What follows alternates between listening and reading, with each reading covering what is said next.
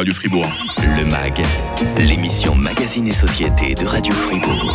Les familles qui vont au cinéma le savent, avant même le début du film, il y a déjà de la publicité pour les friandises qui vont être vendues à l'entracte et puis très souvent euh, la file d'attente pour entrer dans les salles passe devant le bar où sont proposés popcorn, chips, boissons et soda, bonbons et soda. Les clients visés, ce sont bien sûr les enfants, les enfants qui ne savent pas résister aux publicités, qui font la scie à leurs parents pour voir tout ce qu'il y a sur l'écran. Euh, Déborah Sansu, vous faites partie du comité fribourgeois de FRC. L'été dernier, vous aviez dit tout le mal que vous pensiez du greenwashing. Aujourd'hui, vous fustigez la publicité au cinéma. On va finir par croire que vous avez quelque chose contre le marketing, Déborah. hein. Non, en fait, la Fédération romande des consommateurs est une association de défense des consommateurs. Notre mission principale est d'informer les consommateurs. Or, les consommateurs, ils sont souvent pas conscients de l'impact du marketing dans leur quotidien. En fait, ça fait partie de notre devoir de l'en informer. En l'espèce, il faut aussi relever que les enfants constituent un public particulièrement sensible et vulnérable à la publicité. Mhm. Ça a d'ailleurs été démontré, il y a eu une étude qui a démontré qu'avant qu'un enfant ne sache lire, il sait déjà reconnaître une marque comme McDonald's. Ça, j'aurais pas cru. Hein. C'est quoi, sinon, les conclusions de cette enquête que vous avez menée, euh, Déborah, avec la FRC Alors, il ressort euh, sans surprise d'ailleurs que les friandises sont mises en valeur pour attirer les enfants, Bah oui. que ce soit sous forme de murs par exemple, dédiés aux bonbons, de pyramides de boîtes de friandises ou de congélateurs remplis de glace très accessibles aux petites mains.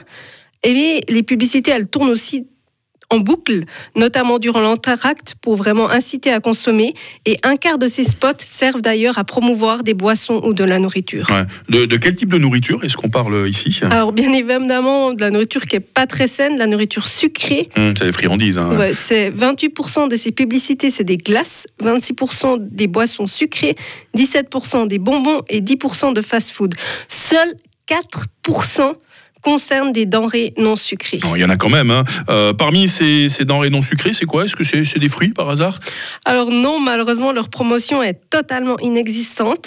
En l'espèce, les denrées non sucrées, ça consistait en du gruyère, de la viande suisse, des cornichons, des eaux minérales.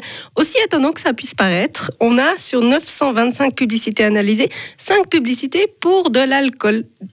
Ce Ah qui est assez choquant parce qu'en fait, c'est euh, des- de la publicité qui est destinée à un jeune public euh, en début d'après-midi. Mhm. Donc c'est particulièrement choquant en fait d'avoir des boissons Oui, alcoolisées. euh, clairement une, une erreur de cible. Euh, lors de l'enquête menée par la FRC, Déborah, sur cette publicité au cinéma, il y a quand même eu des bonnes surprises. hein.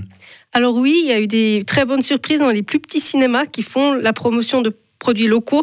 Dans ces plus petits cinémas, en général aussi, la- les produits alimentaires, l'offre alimentaire est moins mise en évidence que dans les grands cinémas. Euh, de manière générale, dans les publicités analysées, euh, quelles sont les marques euh, que euh, vous avez constatées qui étaient les plus présentes? Alors on retrouve souvent les mêmes marques, M&M's, Magnum, McDonald's, Coca-Cola, Fanta, Aigné et Fusté. Ce Mm. qui est intéressant de constater, c'est que derrière ces marques-là, c'est principalement des géants de l'agroalimentaire.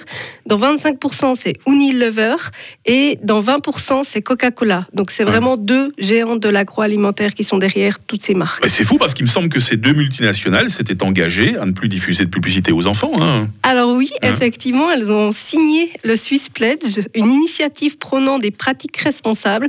Notre enquête, elle démontre une fois de plus, euh, en tant qu'association de consommateurs, on constate que ce type d'autorégulation ne suffit pas, vu que ces entreprises se sont effectivement engagées en 2010, donc on parle déjà en 2010, à ne plus promouvoir leurs produits trop sucrés auprès des enfants et qu'elles continuent à le faire. Mm. Tout comme dans le cas du greenwashing, il faut aujourd'hui des règles contraignantes. Bon, euh, Déborah, au fond, est-ce que c'est tellement grave euh, d'exposer de la publicité à des enfants au cinéma? Alors on pourrait se dire, voilà, FRC fait un peu du cirque pour rien. Non, en fait, les enfants se rappellent des publicités auxquelles ils ont été exposés. Ils ont aussi une perception qui est très différente de l'adulte, donc il faut vraiment les protéger. Et au cinéma, il faut savoir que, ben, comme vous l'avez déjà pu le constater, on peut pas euh, passer en fait la publicité, on Ouais. doit être présent, donc on peut pas l'éviter. Donc raison de plus de vraiment protéger nos jeunes têtes blondes. Ouais, Et puis un conseil peut-être pour terminer avec ce sujet de la publicité au, au cinéma?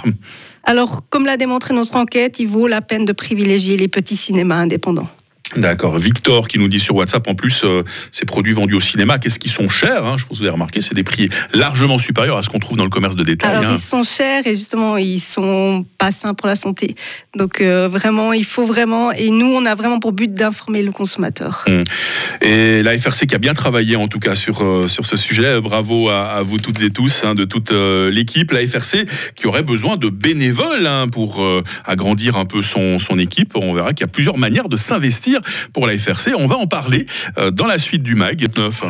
Le MAG, l'émission Magazine et Société de Radio Fribourg. Toujours en compagnie de Déborah Sansu du comité fribourgeois de la FRC. Ça va toujours bien Déborah? Oui, très bien. Euh, Vous n'étiez pas à Goût et Terroir récemment pour représenter la Fédération romande des consommateurs? Alors oui, on était euh, la semaine passée donc à Gouet et Terroir. Ouais, Qu'est-ce qu'il y avait sur le stand de la FRC alors? Alors on avait deux activités, une pour sensibiliser plus au gaspillage alimentaire avec la question du jour et une autre pour sensibiliser au compost pour Hmm. euh, apprendre aux consommateurs à savoir ce qu'il faut mettre dans le compost ou pas. C'est une bonne idée, ça. Beaucoup d'auditrices et d'auditeurs sont venus vous rendre visite. Alors oui, on a été, j'étais très surpris en bien. Euh, Il y a des gens qui nous ont dit qu'ils nous écoutaient à la Oh radio. bah, Qu'est-ce que vous croyez? Il y a du monde qui écoute Radio Fribourg et qui vous écoute, euh, Déborah, dans, dans le mag. hein. On a parlé euh, de la publicité au cinéma, hein, celle qui vise les enfants avec ses produits trop sucrés, trop salés. On va parler maintenant du bénévolat. Alors lundi dernier, rappelons-le, c'était la journée du bénévolat. Et j'imagine que ça a été une journée importante hein, pour la FRC. Alors effectivement, la Fédération romande des consommateurs est une association qui dit, bien sûr, association, on dit bénévole. À la FRC, nous pouvons compter sur près de 220 bénévoles qui s'engagent tout au long de l'année pour défendre les droits des consommateurs, vos droits. Des bénévoles pour des postes qui, j'imagine, sont très variés. hein. Alors oui, on a effectivement des postes qui sont très très variés, euh, des bénévoles experts conso qui vont travailler au bureau et répondre aux questions des consommateurs, d'autres appelés conseillers en budget qui sont chargés d'établir un budget durable et efficace. Certains bénévoles, ils s'engagent aussi plus temporairement, Euh, par exemple en venant animer un stand, c'était le cas, comme Voilà. l'a dit avant, pour le goût et terroir. On a pu compter sur de très nombreux et extraordinaires bénévoles pour tenir notre stand. Et puis il y a des bénévoles comme ça qui de temps en temps viennent faire de la radio sur Radio Fribourg. hein. Alors oui, comme moi. Et vous le fait- faites très bien d'ailleurs. hein. Alors c'est un job bénévole que j'apprécie toujours beaucoup parce qu'il me permet déjà d'effectuer une, une de nos missions principales, transmettre une information indépendante aux consommateurs, sans compter qu'on est toujours très très bien accueillis, il faut le dire. Merci. Est-ce qu'il y a des postes de bénévoles ouverts actuellement à la FRC Alors oui, on en a plusieurs. Euh, nos postes actuels, ils figurent toujours sur notre site internet. À Fribourg, on recherche par exemple encore une experte conso pour le bureau, mais aussi des bénévoles pour les bourses aux habits. Au niveau roman, on cherche toujours des bénévoles pour animer nos stands ou encore jouer les clients mystères. Les clients mystères, c'est quoi exactement ça?